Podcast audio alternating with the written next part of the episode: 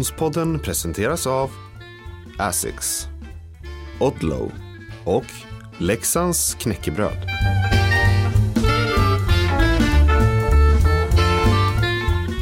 Hej och välkommen till Konditionspodden.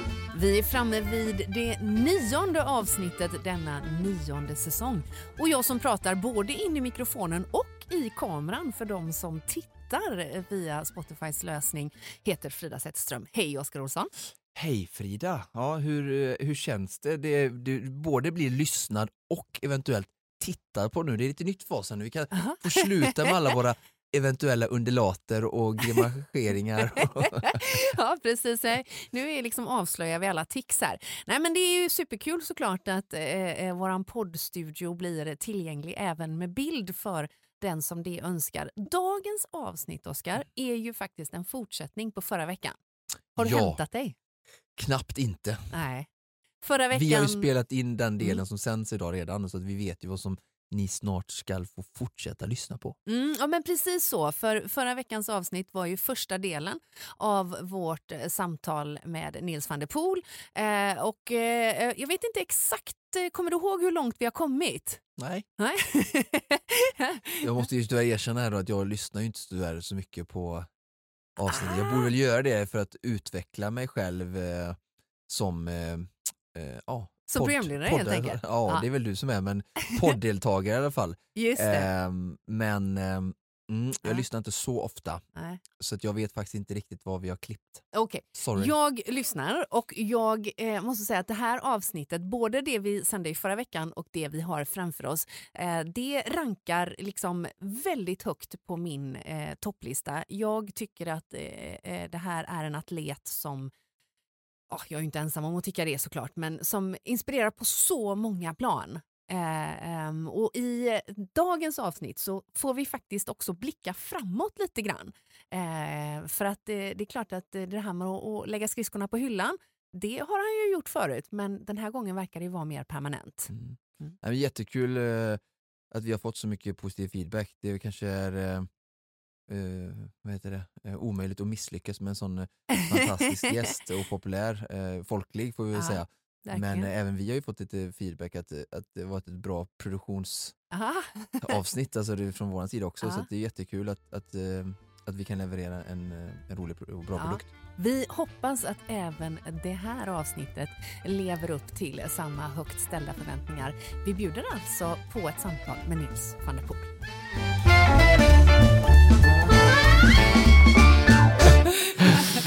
Ja, det var roligt.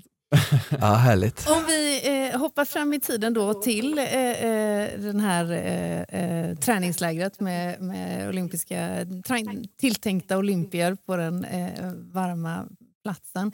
Var befinner du dig i din träning där och då? Vad, vad, vad har du för mindset kring din träning?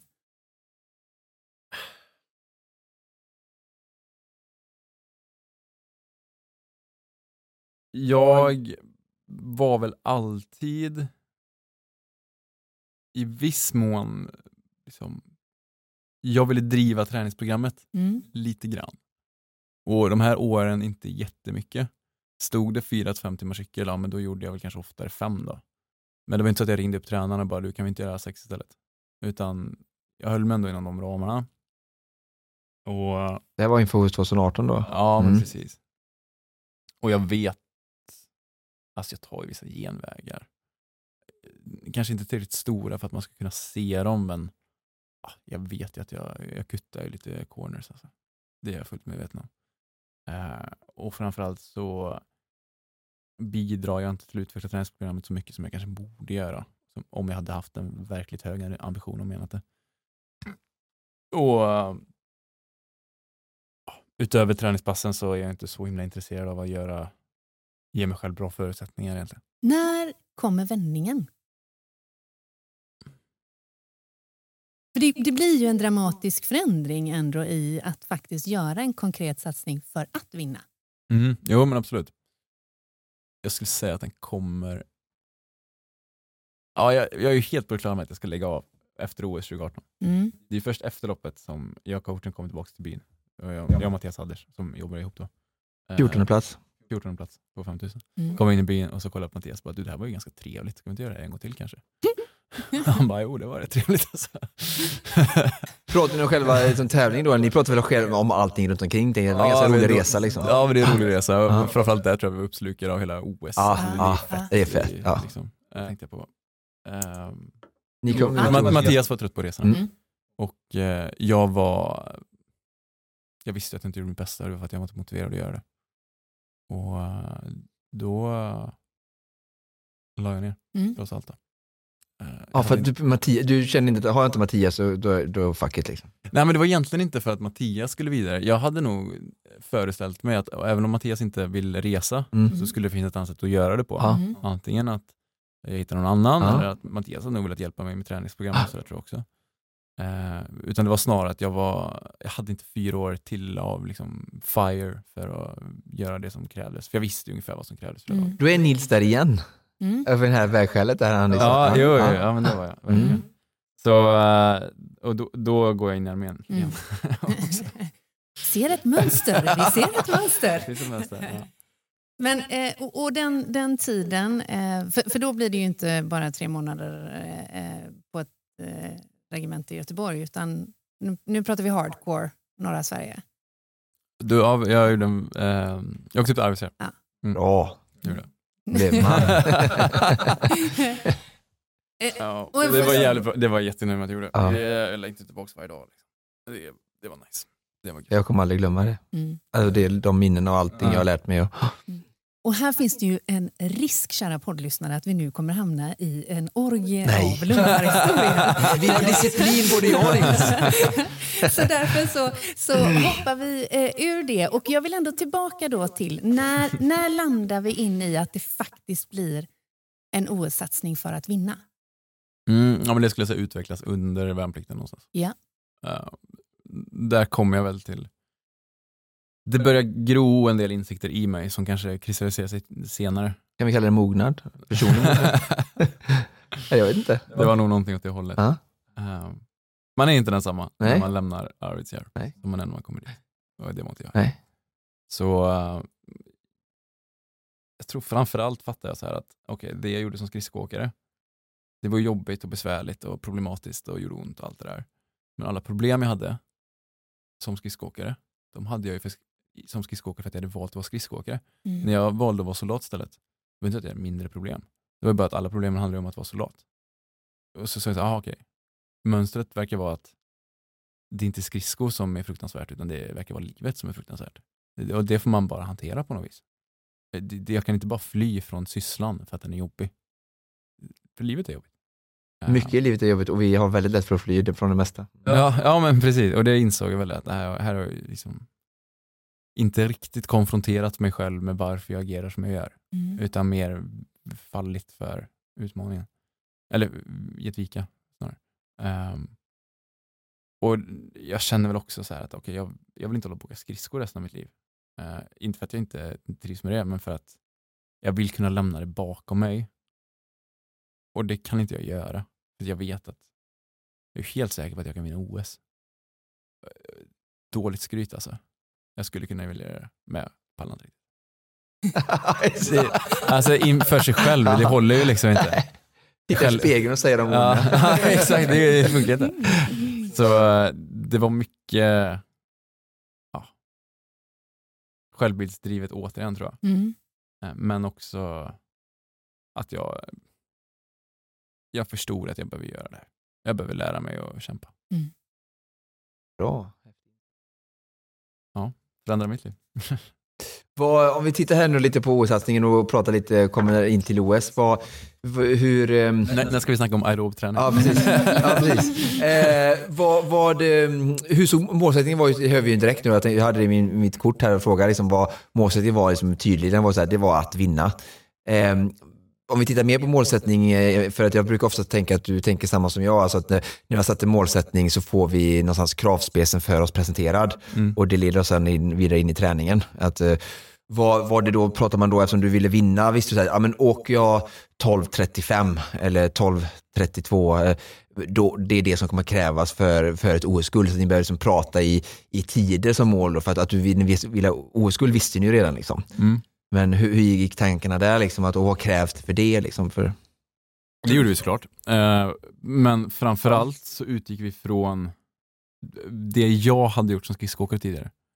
Mm. Efter OS 2018 så har vi ett eh, allround-VM. Och På ett allround-VM så kör man fyra distanser och så lägger man ihop resultatet av de fyra. Så det är som en mångkamp kan man säga. Och den avslutas med 10 000 meterslopp. På det 10 000 metersloppet så slutar jag som segrare. Lite turligt får man säga. Någon föll, någon blev diskad. Eh, det var också omständigheter som passade mig. Det var utomhus, lite sämre is. Då, då åker jag bättre än många andra. Ehm, så vi visste 2018 att okay, det jag gjorde, det var, jag var egentligen lite bättre än 14 man. Eh, på 10 000 var jag bättre än 14 man i alla fall.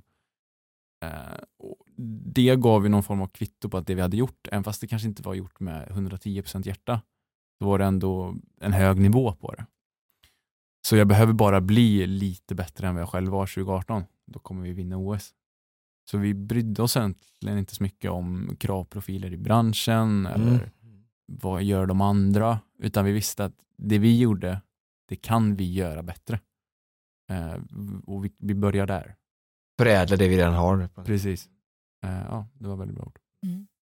Och sen, och sen då kom vi in här då i den här vet du, det, träningsregimer. Vad, vad, saker som inte jag tycker riktigt jag har fått svar på. Jag är ju extremt, eh, jag har läst allting såklart och eh, även följt dig längs med vägen innan du skrev detta. Och träning i all stor utsträckning överhuvudtaget intresserar mig. Eh, men det som inte jag tycker finns så mycket med, och det kanske är för prat, men vad var basen? För att jag vet ju mycket så pratar ju du om i, i din eh, träningsregim som du har publicerat, eh, om ehm, alltså det här med prioriteringar av resor och sånt där som jag tycker är jättespännande. Just att minimera resandet till fördel av träning och där kommer vi in på det här med balansen av träning och återhämtning och kanske det som många failar på att liksom, träna mycket kan vem som helst göra men, men återhämta sig det är ju liksom det svåra. Mm. V- vad hade du din bas? Och där du bara tryckte alla timmar? Liksom. Mm. Den var ju flytande. Mm. Eh, de första, ja men jag började träna maj 2019. Mm. Om man säger fram till hösten 2020 så är jag mycket i Västerås. Mm. fallskärmsklubb där. Mm. Eh, Var det strategiskt val? det var ett socialt val. Okej. Mm. Eh, Jag trivdes där, en social Smart. situation som passade mig. Eh, Den träningen som bedrevs i den perioden var uteslutande aerob träning. Mm. Eh, Och när jag till- om jag hade gjort om det så hade jag nog idag prioriterat träningsmiljö ännu högre än vad jag gjorde då. Då Mm. prioriterade jag social miljö Mm. högt. Och, ja, för att det var det behovet jag hade då. Precis. Så det kanske var viktigt då. Ja, ja, jag hade precis. säkert gjort på ett annat sätt just Nej, där men och då. exakt. Uh, Medan jag idag kanske hade sett ja men svenska fjä- fjällvärlden är ju härligare att att röra sig i. Då hade jag Mm. nog velat göra det istället ifall jag hade kört idag. Eh, men det var mycket så här cykeltimmar och löptimmar i eh, ja, men Mälardalen då, som jag gjorde. Och sen hade jag väldigt skoj när jag inte tränade. Ehm, så det var den första dryga året. Sen kom covid och eh, då drog jag hem till eh, Trollhättan till morsan och farsa och eh, gjorde mycket isträning där. För där hade vi bra förutsättningar i Slättbergshallen. Och sen eh, när tävlingarna väl drog igång där i årsskiftet, då fick vi åka ut i Europa för att ja, vara med på den bubblan helt enkelt. Och sen sista året så var det väldigt mycket i år. Eh, för då, ja, där hade också en social situation som funkade väl. Och jag tyckte att det var en mer inspirerande träningsmiljö att vara i. Och Just för dig själv ur miljön, eller hur? Snarare än att det fanns så många skridskoåkare.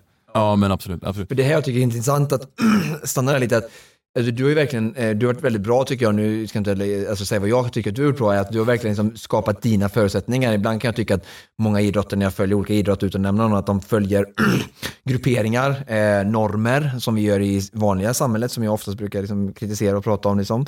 Eh, att de väljer olika orter där det finns många andra duktiga åkare och sådär. Eh, du kanske kunde hitta andra, jag vet inte, duktiga i Tyskland eller hittat, sök dig till träningsgrupper. Det gör de mycket i cykling eller i triathlon. Men sådär, du var där, jag kommer må bra i själen i Åre.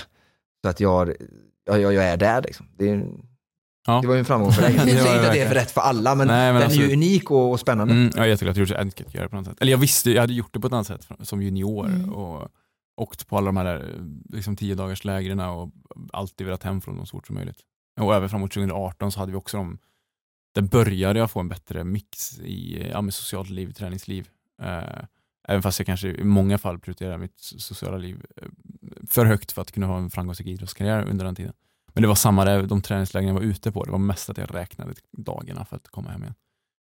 Um, det man ska veta då det är att när vi gör den här sista treårssatsningen uh, eh, då hade vi bra koll på vad vi gjorde.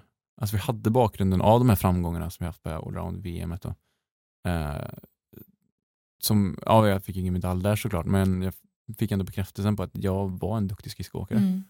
Och jag behövde inte ge mig ut i andra träningsgrupper för att dra nytta av deras kompetens. Utan jag hade med mig otroligt mycket från Mattias som jag hade jobbat med tidigare. Eh, Jag började jobba med Johan Röjler som tillförde ytterligare. Eh, Och sen var vi bra hela tiden på att hela tiden söka söka ytterligare kompetens utanför skridskobubblan egentligen. För vi tänkte att skridskoåkare är säkert superbra på skridskoteknik. Men kondition är ett viktigt element i skridsko. Och då kan vi inte bara fråga skridskoåkare. För det är inte säkert att de är bäst i världen på kondition. Det är kanske någon annan som är det. Mm. Vet du det, Wolfgang Pichler, hur Mm. han, Han kom in i bilden. eh, jag tänker han har ju tränat många i konditionsidrottare i Sverige Ja, och i världen överhuvudtaget. Mm. På tal om att få hjälp. Han var ju en som vi resonerade med och som vi försökte få ut eh, ja, men erfarenhet från. Eh, och det var ju alltså det var en stor framgångsfaktor att mycket av det som Johan gjorde i sin idrottskarriär som gjorde Mm. att han aldrig kom hela vägen upp till en olympisk prispall I skridskor. i skridsko. Ja, Mm. precis. Han hade VM-silver som bäst. Eh, eh, men mycket av de misstagen han gjorde slapp jag begå. Och det var vi duktiga på, alltså att förstå andras erfarenhet och få dem att vilja dela med sig av dem.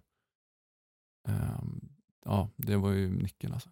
Jag som följer längdskidsporten tycker det här är skitspännande just för att jag är ändå imponerad, alltså hur, det är ju ändå så liksom lärande i dess naknaste natur ska gå till, att du, du gör någonting och så ser du, utvärderar och går vidare. Det säger ju folk många fina föreläsningar och slicear, men sen är det en sak att göra det i verkligheten. Och, jag menar, jag tänker på våra längdskidslagslag då som vi konditionsidrottare följer mycket och intresserar oss för och, och hoppas på och, och så vidare. Eh, de har ju massa, alltså, jag tänker jag, formler, alltså i form av Johan Olsson, Marcus Hellner, Gunde Svan, alltså massa som har gjort lite liknande din första resa, om man säger så, med en framgång. Och att, att kunna titta på det och sen bara, för att man, det tycker jag, och för dig så se, får vi verkligen se det, alltså, vi, vi vet lite nu vad du gjorde innan. Och sen så har vi då ditt träningsmanifest, som verkligen, sen gjorde jag så här, från maj eh, 19 till 6 februari 2012, och, eller 2022. Och så fick jag den liksom effekten, alltså jag bara ändrade urvalet och jag tänker att fler kanske kunde göra det. Och tror du att folk negligerar sina egna lärdomar eller vågar de inte kanske göra den stora twisten som du gjorde för att gå från 14 till bara boom boom? Eh, jag tänker att de negligerar sina egna lärdomar som att det inte är värt att skriva ner dem för ingen behöver ta del av dem. Eller, Ja, det kan väl vara en del att inte kunna använda dem, men mm. De jag pratade med tyckte väldigt mycket om att berätta om vad de hade lärt sig. Det var, jag hade långa samtal med personer som inte jag kände, som, som var väldigt engagerade i att dela med sig av lärdomar inom konditionsidrott betalar de ett högt pris för i att frysa, svettas, kämpa och ha snor i fejan. Mm. Eh, och det gör ju att man vill ju gärna att de ska betyda så mycket som möjligt och därför delar man gärna med sig av dem. Och, och jag är en av dem eh, som gärna gör det. Eh, så jag tror att man ibland en vän som är eh, eh, en vän som är, jobbar som general, han sa så här, "Nej, jag är general, jag gör det här, för det är sånt här man gör när man är general. När han funderade på huruvida han skulle eh, uppmärksamma en viss eh, prestation som hade skett. Han var så här, kan jag verkligen uppmärksamma det här? Och liksom, ligger det på mitt bord? Får jag? Kan jag göra? Han bara, jag är general, jag gör vad jag vill. Och så gjorde han det. Och jag tror att så måste vi idrottare också se det lite grann. Mm. Att, Det legitimerar. ja exakt, bara, Mm. Jag är idrottsproffs. Mm. Jag, nu agerar jag som idrottsproffs. Jag har vunnit OS, då gör jag precis vad jag vill inom den ramen. För att det, det är det som är min roll nu. Men du har pratat en hel del också om att eh, eh, du under den här perioden eh, kom till insikt om att insatsen och uppoffringarna måste vara värde även om man inte når målet. Mm. Utveckla det lite. För det är en ganska fascinerande Verkligen. tanke som jag måste säga att eh, eh, vi har haft förmånen eh, och, och jag i min programledarroll och träffar väldigt, väldigt många eh, spännande profiler. Det är ganska ovanligt att höra den reflektionen. Är inte det förvånande att det är konstigt? Framförallt Jo. inom idrott. Eh, Alltså när man bara, är, det är är det inte förvånande att ingen verkar intresserad av att prata på vilket sätt vi ska misslyckas? Jo, det är det. Och jag tror att det hänger ihop med, det här är verkligen en hobbyanalys, men att vi pratar så mycket om den mentala bilden. Vikten av att alltid se bollen gå i det lilla hålet som Ja. golfspelare. Mm. Man ska aldrig se när man slår i vattnet. Den mentala bilden av att lyckas är så viktig så det är den vi hela tiden fokuserar på har vi lärt oss när det handlar om mental träning i Mm. mångt och mycket. Nu förenklar vi ju Ja. väldigt men jag tror att det kan påverka kulturen kring att då inte verbalisera och tala om det eventuella misslyckandet. Jag håller med. Ehm, Vad var det som gjorde att du hittade eh, den andra vägen? Rune Larsson sa en väldigt bra grej på en föreläsning. Som. Rune Larsson är ju en eh, eh, pionjär inom svensk ultralöpning, eller ultralöpning hela, runt hela världen snarare. Och varit en stor inspirationskälla för mig i min egen träning och en god vän också. Ehm, det var någon som har sagt det här till honom när han hade hållit en föreläsning att eh, han hade förberett sig på hur han skulle hantera de tunga svackorna som kommer i en ultralöpning. Eh, timme 20, timme 40 och så vidare. Och så var det någon på en föreläsning som hade sagt till honom, men, men Rune, om du tror att det kommer hända, då kommer det ju hända. Och då hade du sagt, om du tror att du kan springa 40 timmar utan att bli utmattad. Så sen var det något fult ord tror jag, jag vet inte vilket han valde. Eh, men eh, det är så här, ja, nej, men du måste ju inse faktum. Mm. Att, du vet ju du också inom konditionsidrott, du kan ju inte låtsas som att du inte blir trött och sen inte blir trött. Det, det är bara fånigt. Ja. Eh, och till viss grad stämmer det ju om du står där på ett, ett 10 och ska slå, slå ut att ja, om du bara tänker på vattenhindret så är det ju ganska stor chans att du hamnar i vattenhindret. Så är det ju samtidigt. Men eh, hela grundtanken är väl liksom att så här, eh, de flesta som försöker vinna OS-guld misslyckas med det. Alla utom en oftast. Ja, oftast blir det ju en som klarar det. Om man ska ge sig in i den branschen, då måste man ju förstå det. Att äh, det här kommer du förlora. Och om inte du vill jag förlora kanske du inte ska göra det här. Mm. Du, för då kommer inte du kunna resonera med ett eh, liksom, klart sinne. Du kommer bli desperat, du kommer ta dåliga beslut. Eh, så jag tror att som idrottare med höga ambitioner, att inse att så här, okej, det här kommer inte gå bra.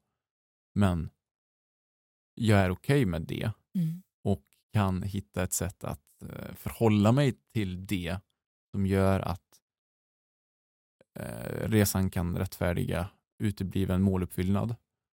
Eh, och då inser man också att okay, då måste vi ha en massa andra mål eller värden i vår verksamhet som kan rättfärdiga att huvudmålet inte nås utan att på något sätt då negligera att huvudmålet till de ramarna vi har ska försöka uppnås. Vi får aldrig liksom överge det för då har vi inte längre någon eh, då, ja, då rättfärdigar vi inte det vi gör längre. Och, och på något sätt komma till de termerna och, och då kommer man ju till slut till det liksom jordens klyscha som är att ja, men det är resan som är målet. Och det är så här, ja, det kanske är så. Men det är ju så himla lätt att säga det. Och det är Mm. ganska svårt att faktiskt agera ute. Jag ska försöka dra en kort, djup parallell här som kanske människor kan relatera till lite, för jag, jag skulle vilja dra en parallell här eh, till någonting som människor upplever kanske dagligen i relationer.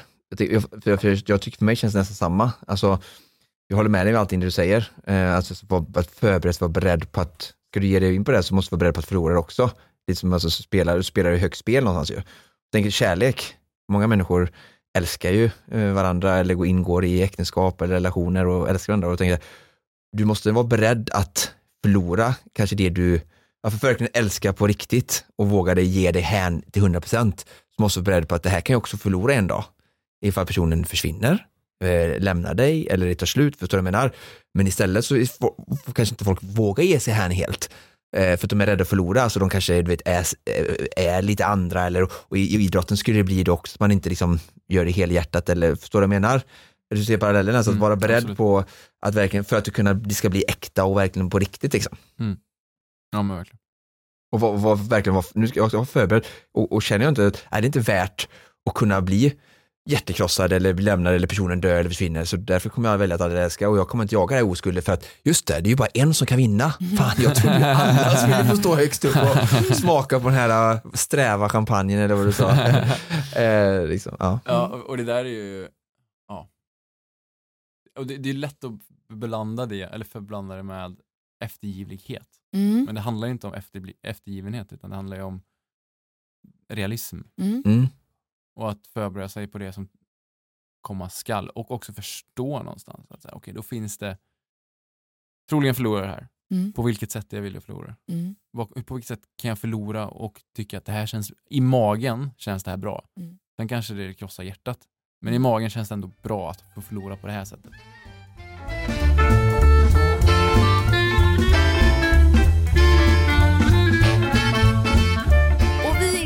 Så himla glada att vi får ha med oss vår poddpartner Asics genom eh, den här eh, säsongen också. Eh, Du, för inte så länge sedan så plockade vi upp ett par nya coola dojor, Nova Blast 3 som jag vet att du har sprungit en hel del i. Förutom att de var sjukt snygga. så var Det är de viktigt nu för tiden också. Ja, ja, nu, Du ja, som det, modeexpert vet ju absolut. det här att det är ju speciellt, alltså först ska hon vara, vara skön och funktionell allt detta men det är ju lite extra nice när vi tar på oss och vi känner oss lite sportiga, snygga Ja. och moderiktiga i tiden. Men skämt åsido, det är ju, så är det ju eh, faktiskt att eh, det, det bidrar naturligtvis. Men Nova Blast 3 är ju, den är ju rejält liksom uppbyggd, i, i, framförallt i bakkant på dojan. Alltså Novablasten springer ju ur den här äh, vidareutvecklingen som vi har sett på skomarknaden senaste tiden just med, som du säger, de här utvecklade Mm. foam-materialet och som de, alla skomärken mer och mer jobbar nu och Essex eh, FF Blast som det heter har ju varit eh, väldigt populärt och alltså, framgångsrikt på det sättet att det är både omtyckt men också att det, det gör att skon eh, blir snabbare och du får den här liksom, stunsen som du vill ha. Ja, Men den är ju bouncy, pratar Asics själva Mm, om. mm. Va, vad, vad skulle du säga i löpningen har, liksom, vad får det för vinning?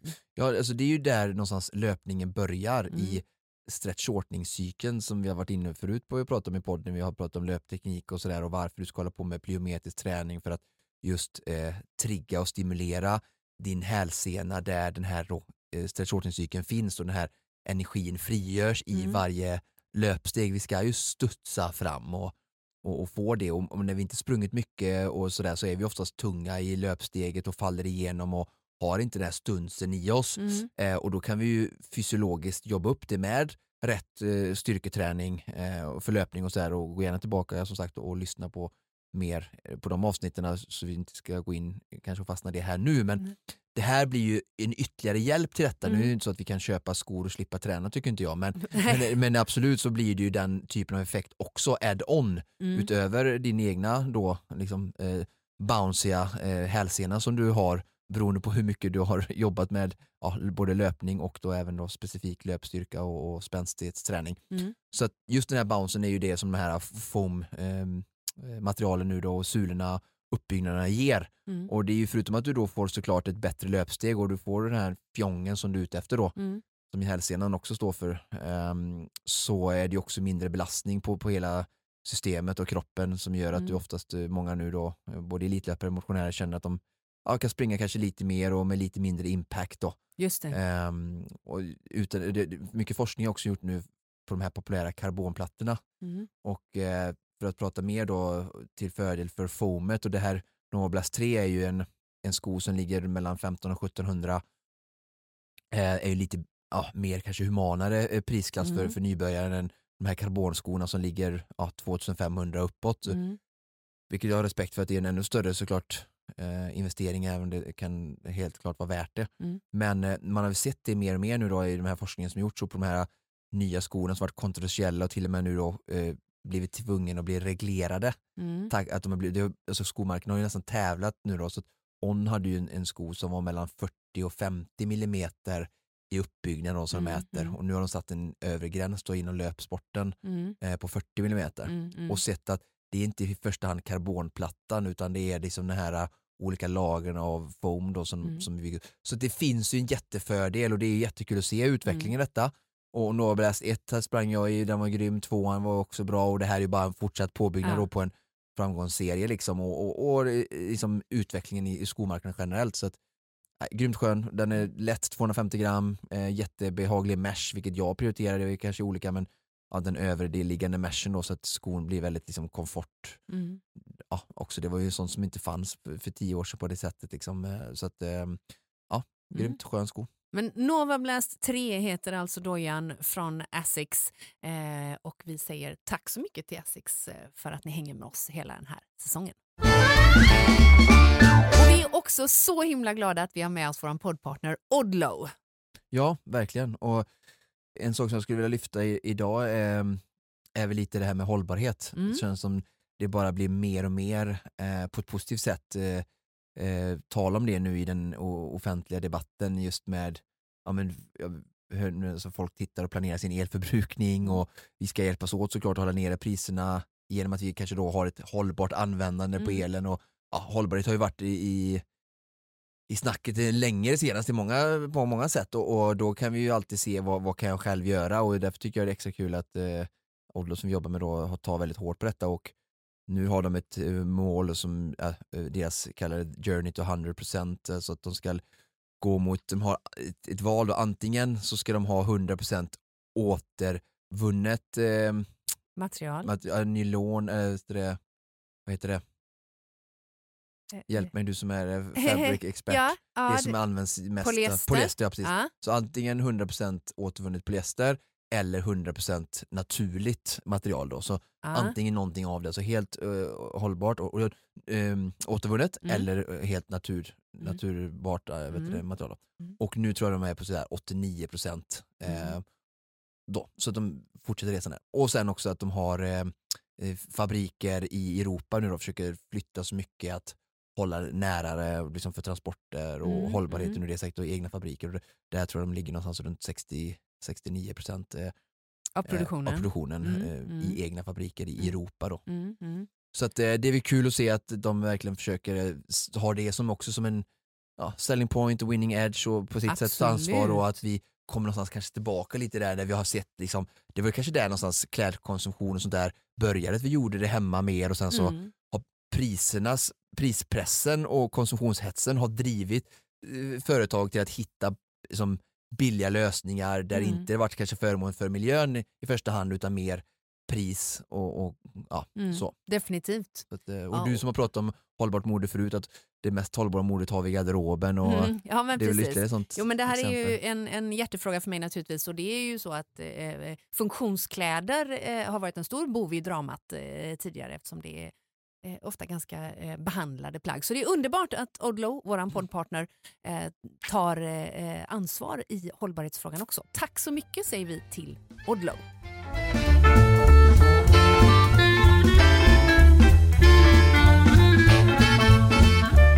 Det här eh, är ju, eh, du beskriver ju ett läge där du förhandlar med dig själv och det har vi hört dig prata mycket om.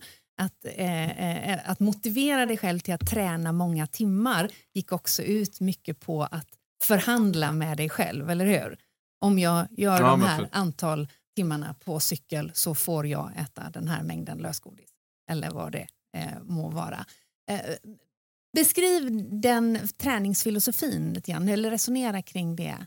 Mm, Hela den där tanken var ju liksom, eh, grundade sig någonstans i eh, att försöka göra verksamheten så meningsfull det bara gick Mm. på alla olika plan. Återigen återkoppling till på vilket sätt vi har förlorat. Ja, jag vill förlora och ha uppnått något annat då. Ja, precis. Eh, Mm. du Gjort det. något or- ordinärt. Och... Ja, men precis. Uh, sen gör man väl klokt att tänka igenom på vilket sätt man vill vinna också kanske. Ja. Men Mm. eh, inte lika bra USP. Ehm, nej, men, och det handlade om så här, ja, men en stor begränsande faktor i min idrottskarriär var ju att jag inte var tillräckligt motiverad. Mm. Eh, hur, hur kan jag minska de motstånden som jag behöver ta mig igenom men ändå komma till den platsen jag vill vara på? Och då inser man, ja, men ett, sätt, ett effektivt sätt att minska motstånd när man är ute och cyklar och regnar, det är att ta på sig regnjacka och regnbyxor. Det är ett ganska lätt sätt. Liksom. Ett annat sätt är att inte cykla när man är hungrig, utan att se till att äta ordentligt. Så att då blir det lite lättare. Och ett annat sätt är att käka något som är gött. Då blir det också lite lättare att få i sig 8000 kalorier per dag. Och, och att hela tiden så här förstå att konditionsidrotten handlar inte om att göra en massa jobbiga saker om och om, och om igen, utan det handlar om att hitta ett sätt att göra det här jobbiga lite lättare. Och att hela tiden säga, okay, hur, hur gör vi det här så lätt som möjligt? Och samtidigt uppnå kärnvärdet i det som i ja, men konditionsträning ofta är aerob uthållighet. Mm. Mm. Aerob uthållighet handlar ju inte om att så här, du får inte bättre aerob uthållighet för att du käkar havregrynsgröt på din cykeltur än om du käkar en god lunch eller godis. Alltså det är så här, det, det avgör ju ingenting. Det ena kanske gör att det blir lite roligare att cykla. Ja, ja men välj det då. Och att, så, så, ja, mycket handlar om så här, bara, gör det roligare och mer meningsfullt. Gör allting roligare och mer meningsfullt. Då kommer det vara lättare att anta eh, den svåra utmaningen som vi står inför. Mm. Och det kanske också kan rättfärdiga att, att det var kul kan ju på något sätt rättfärdiga att det kan vara okej att misslyckas med det. För att det var glädjefyllt åtminstone. Mm. Sen kanske inte kul är det enda man ska sträva efter i livet. Men det, det blir bättre ofta. Du, vi har en liten tid tid kvar här, men eh, en sak som jag har lovat att vi ska hinna med, det är att verkligen få återminna det här, de här loppen. Eh, Frida sa, Frida sa till mig så här, att, men, eh, om vi ska fokusera på ett lopp, bara, men, nej, men, det ena var 6 februari, det andra var 11 februari, de vanns på helt olika sätt, det ena var med 47 hundradelar, det andra var med 14 sekunder. Det, det, liksom, de skiljer sig på det sättet i två olika distanser, så att vi får ändå på ett litet halvkomprimerat sätt eh, få komma tillbaka till den här dagen, om vi börjar med Ja, men om vi 6 ska- februari och bara få, få minnas den, alltså ta oss igenom lite från uppvärmningen, du vaknade, sa du 07 i morse, tog fel eh, eh, föreläsningssal, liksom. men vad hände 6 februari 2022? Ehm, så då vaknade vi upp, vi har precis dagen innan gjort eh, en race prep på isen som har gått ganska dåligt. Så vi är inte i det slaget vi vill vara i. Eh, fysiskt så är vi fruktansvärt starka, men Mm. rent tekniskt så utför jag inte skridskoåkningen på ett bra sätt. Oj då. Och det syns väldigt tydligt när jag åker loppet också att om man jämför de loppen jag gjort så är OS-loppet 5000 meter ett av de sämre. Okej. Eh, så Svårt för oss att tänka sig. Eh, Kaxigt. ja, ja. jo, det är fruktansvärt, det är fruktansvärt kaxigt. Men det gör ju också att eh, den dagen är inte svinkul att stå inför. Eh, vad som har skett är att vi har rest in till Kina för tajten på tävlingen. Och långa resor har en negativ effekt på tekniskt utförande. Mm. Eh, och skridsko är väldigt tekniskt och fin motorik. Liksom. Och vi vill inte göra allt för mycket istid veckan innan heller. Utan vi, vi tränar i princip 10% sista veckan mot vad vi tränar en vanlig vecka. normal vecka. Eh, bara för att kroppen ska liksom, fine-tunas, den ska vilas upp och den ska ha ett överskott på Mm. stresshormoner och muskulär försörjning. Så eh, då um, gör vi ganska lite och på raceprep inser vi att okay, vi har nog gjort för lite kanske. Eh, och framförallt har vi rest för tajt in på. Så vi vaknade ju med en eh, obekväm känsla och jag hade ju också man, Samtidigt som du, så här, jag har ju tränat för det här sedan i maj 2019, jag ska ju vinna idag, vad fan, ja, hallå? men precis. Slap my face. Men det var också så här någonstans, jag, jag var ju inför mig själv var jag ju helt okej med att förlora OS. Ja, just det. Mm. Jag hade ju tänkt Bra. igenom det ganska noga och varit så här, ja, men, jag håller inte mig själv ansvarig för att vinna den här tävlingen. Jag håller mig själv ansvarig för att göra det jag kan för att försöka vinna den. Och det är ju två helt olika saker. Så inför mig själv var jag ganska tillfreds med, ja, men jag vet att livet inte blir som jag tänkt sig alla gånger. Det är okej. Eh, sen hade jag sagt i media att jag skulle vinna och det var inte lika roligt. Men man väljer inte vilka, vilka frågor som eh, journalister ställer. Man väljer bara hur man svarar på dem. Och jag har försökt svara ärligt. Jag tyckte att det var bra. Så jag hade i princip utlovat två OS-guld. Och så visste jag att jag skulle ge bort eh, ena OS-medaljen. Så att, eh, om jag ville ha ett Hade du bestämt det innan? Ja, det Ja. var bestämt innan. Jajamän. Eh, så om jag vill behålla någon själv så var jag tvungen att vinna det här 5000 metersloppet. Just det. Så jag kände en viss eh, press på att göra det. Då. Eh, så ja, men vet, man försöker slappna av den där dagen, försöker tänka på något annat, skoja lite med folk och ja, man hänger runt lite grann. När jag åkte banan så blir det lite mer på riktigt kan man väl säga. Eh, Frukost i Kina jag Ja, har varit, de- jag har varit i var- Kina och tävlat, jag var inte Ja. så nöjd med Ja, frukosten. men de, det är en sån OS-by. Okej, det finns Ja. allt. Ja, men mycket i alla fall. Ja. Det är många som klagar på OS-bys Ja. mat, men alltså, det är bra mat. Problemet är att folk är lite blyga i att prova. Okej. Så då käkar man samma gamla grej i Ah. tre veckor och så hatar man det istället för att så här, variera sig lite. Eh, ja, i alla fall. Sitter på bussen till arenan och då börjar de första gå i mål. Vi får lite resultatuppdateringar. Och en holländare som har varit duktig, som heter Sven Kramer, han gör typ 6.17 eller någonting. Och då är det överslagsräknar vi lite, så okej han gör 6.17, om då kan man tänka en vinnartid någonstans här på typ 6.10 liksom, eller 6.11 kanske. Och världsrekordet är 16,5? Mm, 6.01 är det. Eller- Men det är så oerhört eh, Ja, baserat beroende på banor. is och banor. Ja. Så vi, och vi sa, ja, men 6.11, det ska gå. Det är inga konstigheter. Och sen så går det väl typ 10 minuter och så kommer nästa startrapport och det är en norrman som gjort 6.09. Och han hade inte varit i närheten av att vinna en tävling hela året. Okej. Ah, Så då var det så här, jaha. det kommer krävas mycket bättre. Oh, okej. så det var, det var ganska bra stämning på den där bussen och sen när den rapporten kom då var det så här, okej. Okej. Det var helt knäpptyst. Det var, nu är det Nu Vad spännande, man vet precis vad det betyder. fokus här. Ja.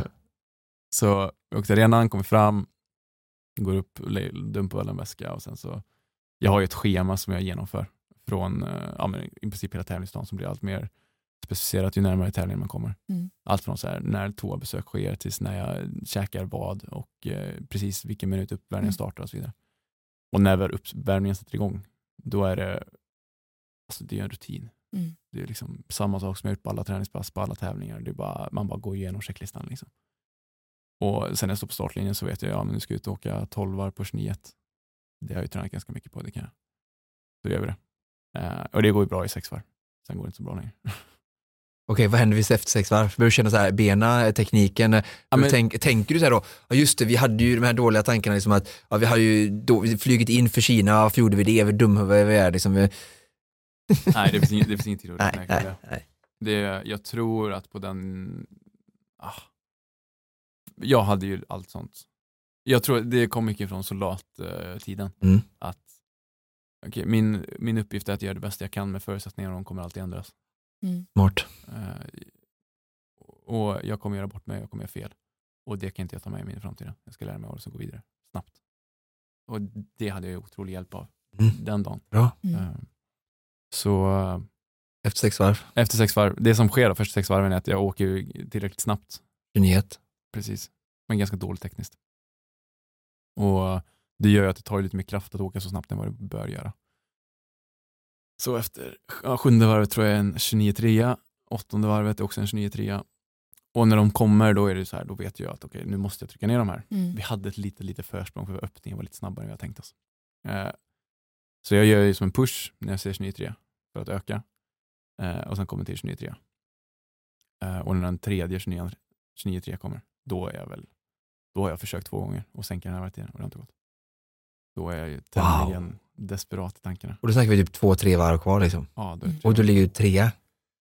Jag vet inte vad jag ligger jämfört med alltså, de passeringarna som andra haft. Så Nej. ligger jag ju bak. Alltså. Ja. Eh, vi går ju på ett helt rakt schema. Just det. raka varvtider, för att vi tror att vi åker snabbare om vi åker jämnt. Ja, för det gör Mm. någonting också. Jag har sett alla andra Ja, verkar åka snabbt, fort och sen bara tappar de, tappar de. Och Ja, det var det enda jag fick lära mig. För att jag kunde lite om skridskor innan eh, OS, men efter det här OS kan man mycket mer Ja. känns som. Många svenskar som eh, Ja, ja, känner att just den eh, Ja. utvecklingen. Ja, ett rakt schema. Ja. Eh, ja, men precis. Och det där handlar ju delvis om erfarenhet.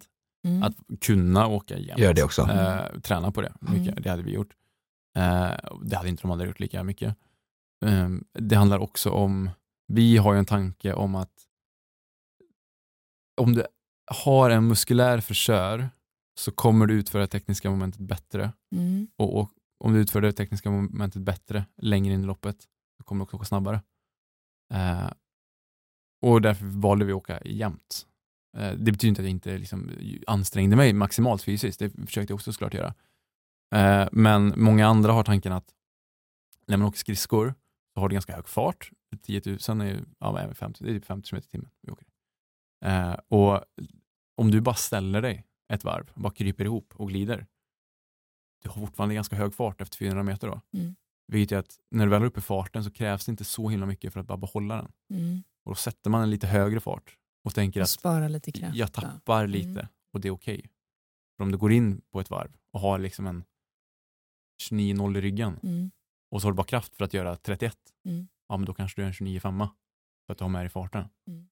Och den tanken är ju väldigt gynnsam på de korta distanserna, framförallt upp till 1500 Mm. meter så åker ju alla på den principen. Att du går hårt, väggar med två varv kvar och sen överlever du och sen tar du dig i mål. Eh, problemet är att 5000 är 12 varv Just det. och då kan du inte göra det. Ja, det är en annan matematik. Ja. Du, kan vägga på varv 11, det är okej, då har du Mm. 400 meter kvar. Mm. Eh, men många har väl inte riktigt övergett den, det alltså, Nej, just det. Mm. Och de har heller inte erfarenheten av att göra så många varv solo. Vilket att de har inte den tekniska eller liksom Den träningsfärdigheten. Ja, erf- precis. Nej. Erfarenheten av att göra det på något Mm. sätt. Eh, Mm. liksom, eh, eh, ja.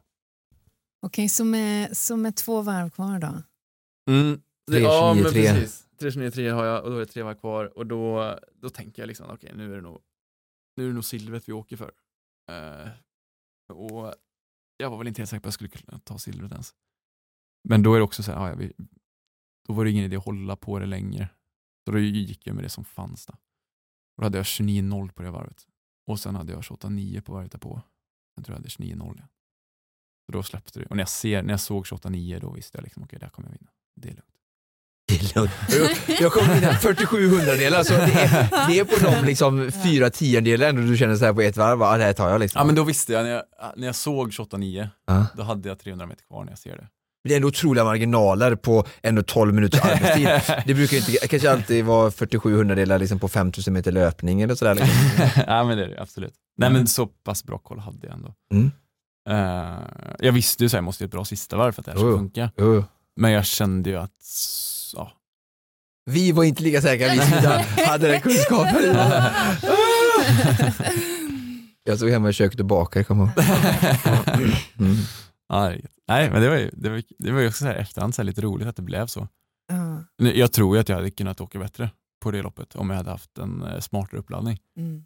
Eh, men rent Men du hade ändå, din träning hade hade ändå gett dig så pass mycket marginal att med en inte helt optimal teknisk förberedelse så gick det ändå liksom hela den här Ja. sagoresan hem. Liksom. Ja, men precis. Alltså, eh, Konditionspoddens lyssnare och eh, Oskar och jag skulle kunna sitta här i evigheter och eh, ba- bara pumpa dig men, eh, på information och kunskap och eh, eh, poetiska lärdomar. Men vi vet att klockan tickar eh, eh, så att jag tänker att vi eh, när vi nu tar oss ur mm, OS eh, med, med två guldmedaljer, den ena skänker du eh, till Gui Minhai, eh, Eh, vilket hade bestämt dig för innan. Eh, men, men sen bestämmer du dig för att sluta då för tredje gången i karriären. Och där befinner vi oss nu lite grann. Jag, jag tänker vi måste, bara, vi måste bara hamna här i nutid lite också. Eh, eh, vad var annorlunda? Jag tror vi skulle gå och dricka vin nu och prata varvtid. Jag är fortfarande inne på aerobas, varför har vi inte snackat någonting om aerobasen? Alltså jag, Nutid. jag, jag tänker bara att eftersom jag vet att du har en rehabtid väldigt snart. eh, nej men, eh, eh, om vi ska titta på när du väljer då att eh, lägga skridskorna på hyllan för tredje gången. Vad är annorlunda i Nils van der Poel då? Ja. När jag kom tillbaks andra gången, eller när jag gav upp andra gången, efter OS 2018, så skrev jag någon form av pressmeddelande till eh, Svenska skridskoförbundet som var, jag kommer inte ihåg ordagrant, men det var typ så här, ja, jag kommer lämna nu, jag kommer göra min värnplikt och när jag bestämde mig för att göra min comeback efter juniortiden så var det för att jag visste att jag kunde bli olympier och jag kunde inte riktigt komma tillfreds med att jag inte var det. Och liknande känslor har jag idag inför en olympisk guldmedalj. Jag tror att jag skulle kunna ta en sån. Eh, men jag har inte drivet att göra det just nu. Och därför går jag in i Försvarsmakten och försöker eh, hitta något mer i mig själv och det kanske leder till att jag gör en comeback senare. Jag vet inte. Typ så slutar det. Mm. Så en stor del av anledningen till varför jag kom tillbaks var, det var resultatdrivet. Mm. Eh, sen blev inte verksamhetens rättfärdigande eh, resultatmålen utan snarare liksom meningen runt idrotten och den resan. Men det var alltid väldigt, väldigt eh, resultatcentrerat i att vi är här för att lösa en uppgift så bra det bara går. Den starka drivkraften försvann när eh, jag vann OS-gulden Mm. eh, och VM och världsrekorden och allt det där. Det finns ju liksom inget kvar att vinna egentligen. Eh, det finns världsrekord man kan putsa och göra bättre. Men beslutet att sluta togs inte efter OS. Det togs redan när jag gjorde comebacken och började Mm. träna i maj 2019. Då, det fanns ett datum på det redan då. Att det här gör jag fram till, fram till Kina och sen är det slut. Mm. Eh, och anledningen till det var många. Dels för att jag ville berika mitt liv med något mer än enda skridskoåkning. Eh, också för att när man tränar är det skönt att veta att det här är på väg att ta slut. Det är väldigt mycket lättare att genomföra ett träningspass när du vet hur många sätt du ska göra, hur långt du ska springa eller när klockan stannar. Eh, och Detsamma gäller ju med allting som är jobbigt. Och Om man ska göra sitt bästa och kämpa så mycket det bara går så är det lättare om man vet att just på det här sättet kommer livet sluta vara jobbigt i mars 2022. Om jag vill få ut något resultatmässigt av min skridskokarriär, då är det fram till dess jag har på mig att göra mitt bästa, för sen får jag inte någon mer chans att göra det. Så det var ju eh, också en liksom, motivationsgrej. Jag visste att jag behövde ha ett slutdatum på det för att jag skulle vilja hänge mig själv till det i den utsträckning som jag behövde. Um, så ja. Det var väl många anledningar till att jag gick vidare också. Jag tror att något som jag drevs mycket av det var så här att bygga systemet, att komma på så här hur funkar det på det här sättet. Jag har ju en tanke här tillsammans med, med, med en del personer i min omgivning om hur man gör för att det är jätteduktigt på att åka skridskor. Uh, undrar om det funkar. Och det funkade. Och det som var kul att bygga det där, att hela tiden så här det enda som skilde, liksom jag satt ju cyklade väldigt mycket och sprang mycket och sådär. Och till slut så är man ju bara en dåre som sitter på en cykel hela dagarna. Om man inte har en anledning till att göra det som är väldigt, väldigt stark. Eh, eller liksom energigivande på något annat sätt eller på en annan nivå. Och att återupprepa någonting jag redan hade gjort, det var inte tillräckligt starkt drivkraft för mig. Och jag, jag, kan misstänka att du känner igen dig i det. Liksom. Verkligen. Otroligt insiktsfullt. Jag tror många människor bara liksom går vidare utan att veta vad, men du visste redan detta 2019. Liksom. Det är otrolig mognad för någon som jag ändå trots min unga ålder betraktas som ännu yngre. Så, otrolig, ja, otrolig klokhet av uh, alla människor jag någonsin träffat uh, oavsett ålder. Så att, uh, häftigt att, att höra. Tack så mycket. Och, och det måste jag säga också, jag tror att mycket av det här alltså, som jag kan prata om och säga idag, jag tror inte att allting var uträknat Nej. 2019, alltså det var inte kristalliserat på det sättet vissa saker eh, vet man eller agerar man utifrån utan att kunna sätta ord på dem. Mm. Men man, man, känner ändå till dem på någon nivå. Jag, jag tror att det, ja, men det är de sista åren som jag har fått människor runt mig som har liksom gett mig förklaringsmodeller som har blivit applicerbara och gjort det ännu lättare att förhålla sig till de lärdomarna. Men förklaringsmodellerna till trots och även om ambitionen fanns där tidigt att du skulle sluta efter OS, hur mådde du när du faktiskt gjorde det? Uh, jag var ju väldigt trygg i uh, beslutet. Jag vill aldrig, här, om jag kollar tillbaka på det, så saknar jag idrotten såklart. Uh, och framförallt så saknar jag att jobba med de jag jobbade med. Vi hade så väldigt roligt ihop. Mm. Det var det var grymt, helt enkelt. Um, men jag har aldrig känt mig tom in, när jag la som junior första gången så var det tomt. Ah, jag visste exakt. inte vad jag skulle göra. Jag hade inte något att förhålla mig till och greppa. Jag visste inte vad livet gick ut på. Jag, liksom, jag, då, jag var vilsen, liksom. jag var tonåring. Eh, det har jag inte upplevt överhuvudtaget. Utan tvärtom så har jag haft full sjå med att hantera alla de möjligheterna som jag har haft privilegier. Jag skulle just fråga det, var du förberedd på det extrema kändisskap som ändå följde med din prestation? Det extrema kändes. Det måste man ändå säga. ja, man får det, säga det. Jo, det tror jag. Det... Jag sitter här och nyper oss arm både jag Under bordet. ja, jag har alltid fraktat kändisskapet. Ja. Eh, och gör det väl än idag egentligen. Men, uh, Fast det är ju ett faktum. Jo, det är det. Man kan Absolut. ju frakta det som fenomen, men det är någonting du måste förhålla dig till. Så är det. Uh, Var du förberedd på det? Hade de här i Trollhättans mm. utvecklings... Vi har haft så många innan. PR-strategen. Ja, um, I samband med VM, strax innan VM 21 var uh, så var det Carina Bergfeldt ville ha med mig i deras show. Då. Mm. Mm. Och så sa morsan så här, bara, jag sa det till henne, bara, de, jag är inte skittaggad på att vara med här egentligen. Men jag är inte sugen på media rent generellt. Liksom. Och så bara, nej, jag tror att det är bra att vara med. Hade du frågat för två år sedan hade jag inte sagt att du ska vara med. Det tror jag var dåligt för dig. Men, men jag tror faktiskt att du har gjort det bra idag. hon, bara, hon visste att det var en loose cannon. ja, exakt, exakt, Det tror jag fortfarande. Visst. Mm. Men äh, ja, jag har haft väldigt bra människor runt mig. Mm. mm. Spännande. Idag går ju mycket av eh, din tid ut på att förvalta de lärdomar som du har eh, ackumulerat under hela din idrottskarriär och applicera den träningsfilosofin på andra eh, verkligheter såsom näringslivet. Eh, Vad är det som, som driver dig idag? Oj. Mm. Och det finns väldigt många olika drivkrafter idag skulle jag säga.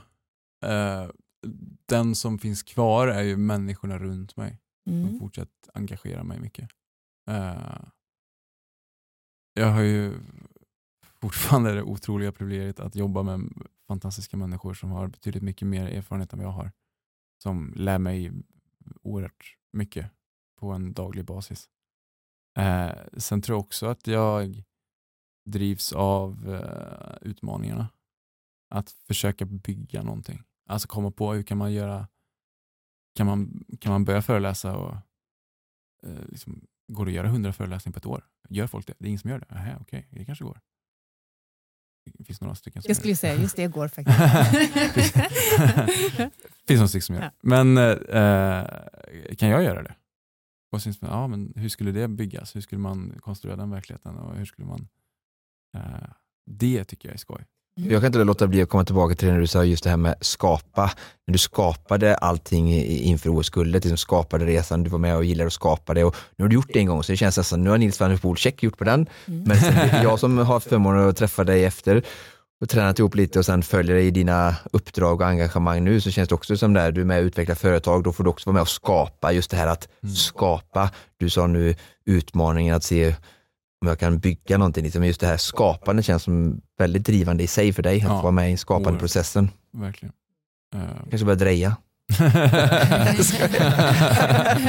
ja, det har varit läckert. Alltså. Det har...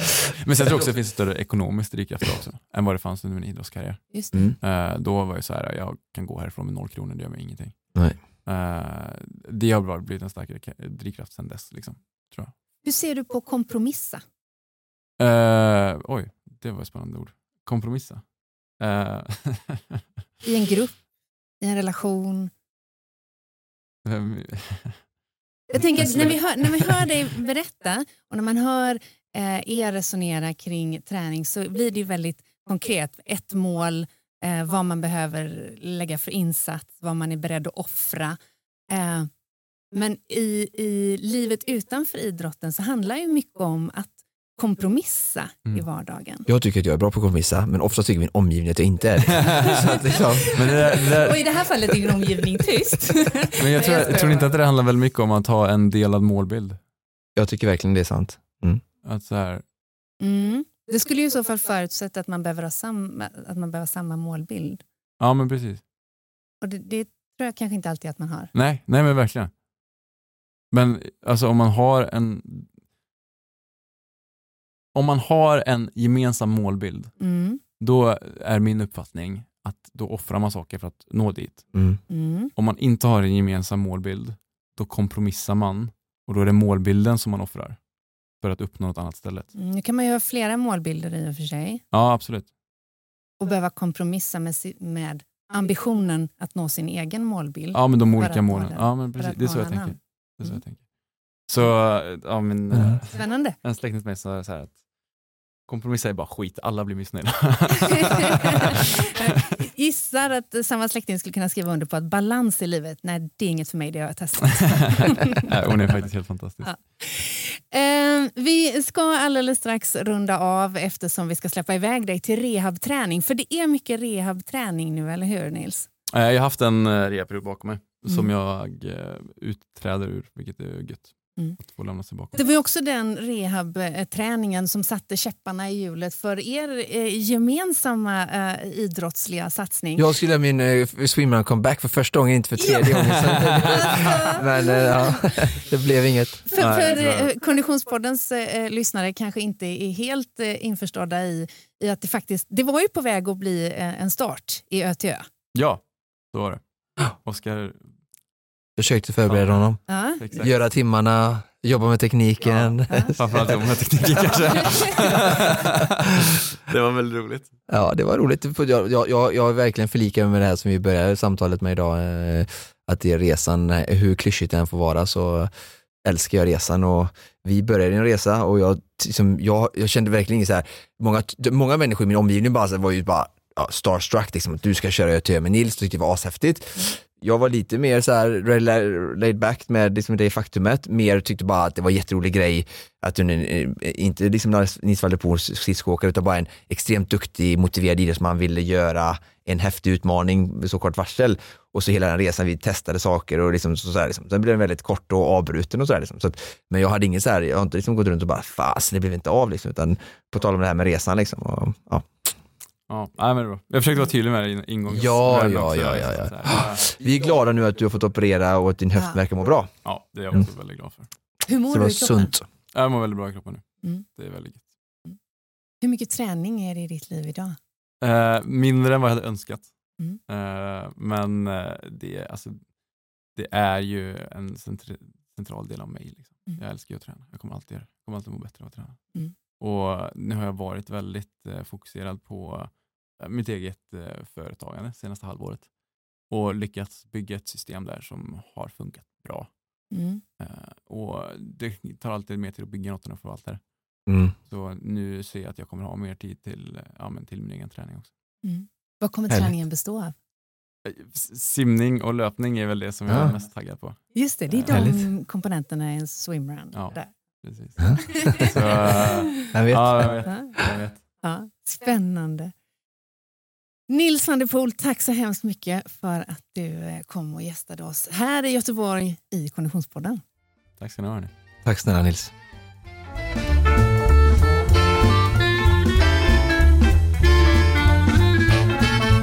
Ja du! Alltså det känns som att vi, alltså vill han bli våran eh, eh, fjärde part i Konditionspodden så är han evigt välkommen, eh, eh, Nils van der Poel. Ja, alltså som jag sa i podden där så slår det mig, det som slår mig först och mest är Mm. faktiskt bara, och det har varit sedan alltså, jag lärde känna Nils, som jag haft förmånen att träffa och prata med honom innan det här samtalet, att så ung, Mm.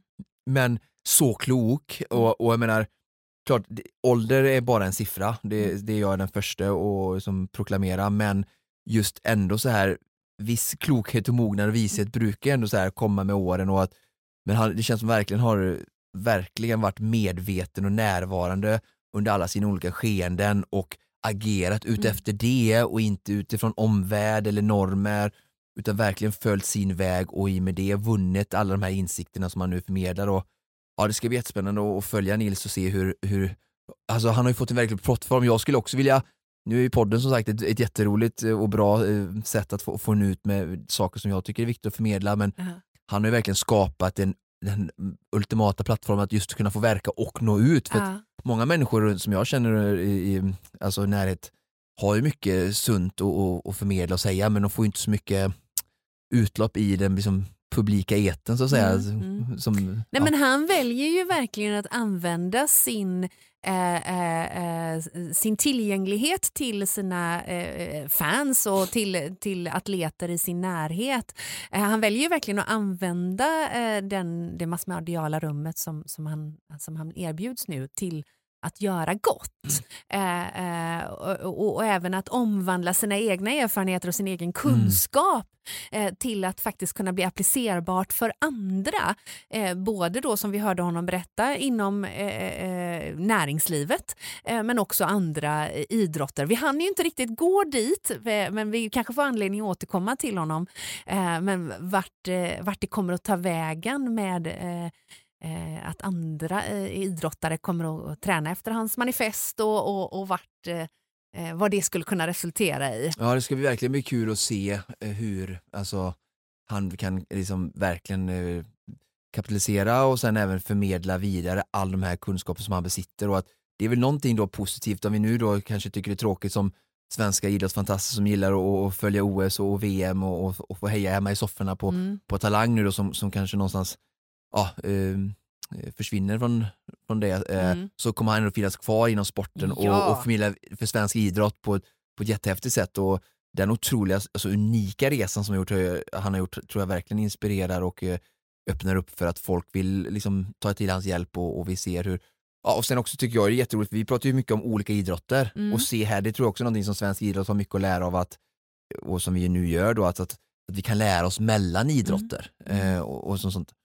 Men skulle jag ta med mig någon, en sak från honom så, så säger jag till alla er som lyssnar nu alltså att eh, låt Nils vara en symbol för hur, hur det är när vi, varje människa, verkligen väljer att stå upp för oss själva, Mm. lyssna mer inåt än kanske efter, som jag brukar säga, normer och, och Mm. omgivningen. Att verkligen våga stå i sig själv, följa sin väg. Mm. Det är verkligen, om jag skulle ta med en sak som, som verkligen många människor skulle kunna använda han som symbol och inspiration för att göra det mer i sitt eget liv, för att det, Mm. det är häftigt. Mm. Ja, verkligen. Ja, det, är, eh, Eh, det har varit en ynnest att få eh, eh, dela de här två avsnitten med er. Eh, och, och tveka inte att höra av dig, du som eh, lyssnar på Konditionspodden, du, även du som i det här fallet kanske tittar på Konditionspodden. Eh, vi vill såklart gärna höra era reflektioner, tankar och eh, eh kommentarer. Eh, ni når oss enklast via antingen Instagram eller Facebook där vi heter eh, Konditionspodden. Både ris och ros är eh, välkommet eh, såklart. Ja, Särskilt kanske lite ris i det här fallet med att vi Ja. fick väldigt mycket frågor och på grund av tid och produktion och allting sådär så fick vi inte riktigt ställt de frågorna som vi ville till Nils. Just det. Ehm, så får jag ändå bara be om ursäkt för om ni känner att eran fråga inte blev... eh, Ja, precis. Ja, Ja. Men så är det. Vi försökte integrera en, en, en hel del av dem. För vi älskar när ni... Ja, verkligen. Vi älskar när ni hör av er, onekligen. Men kära vänner, det här var faktiskt eh, allt vi hade att bjuda på för eh, den här veckan. Precis som vanligt produceras Konditionspodden av Fredag. Connect Brands with People.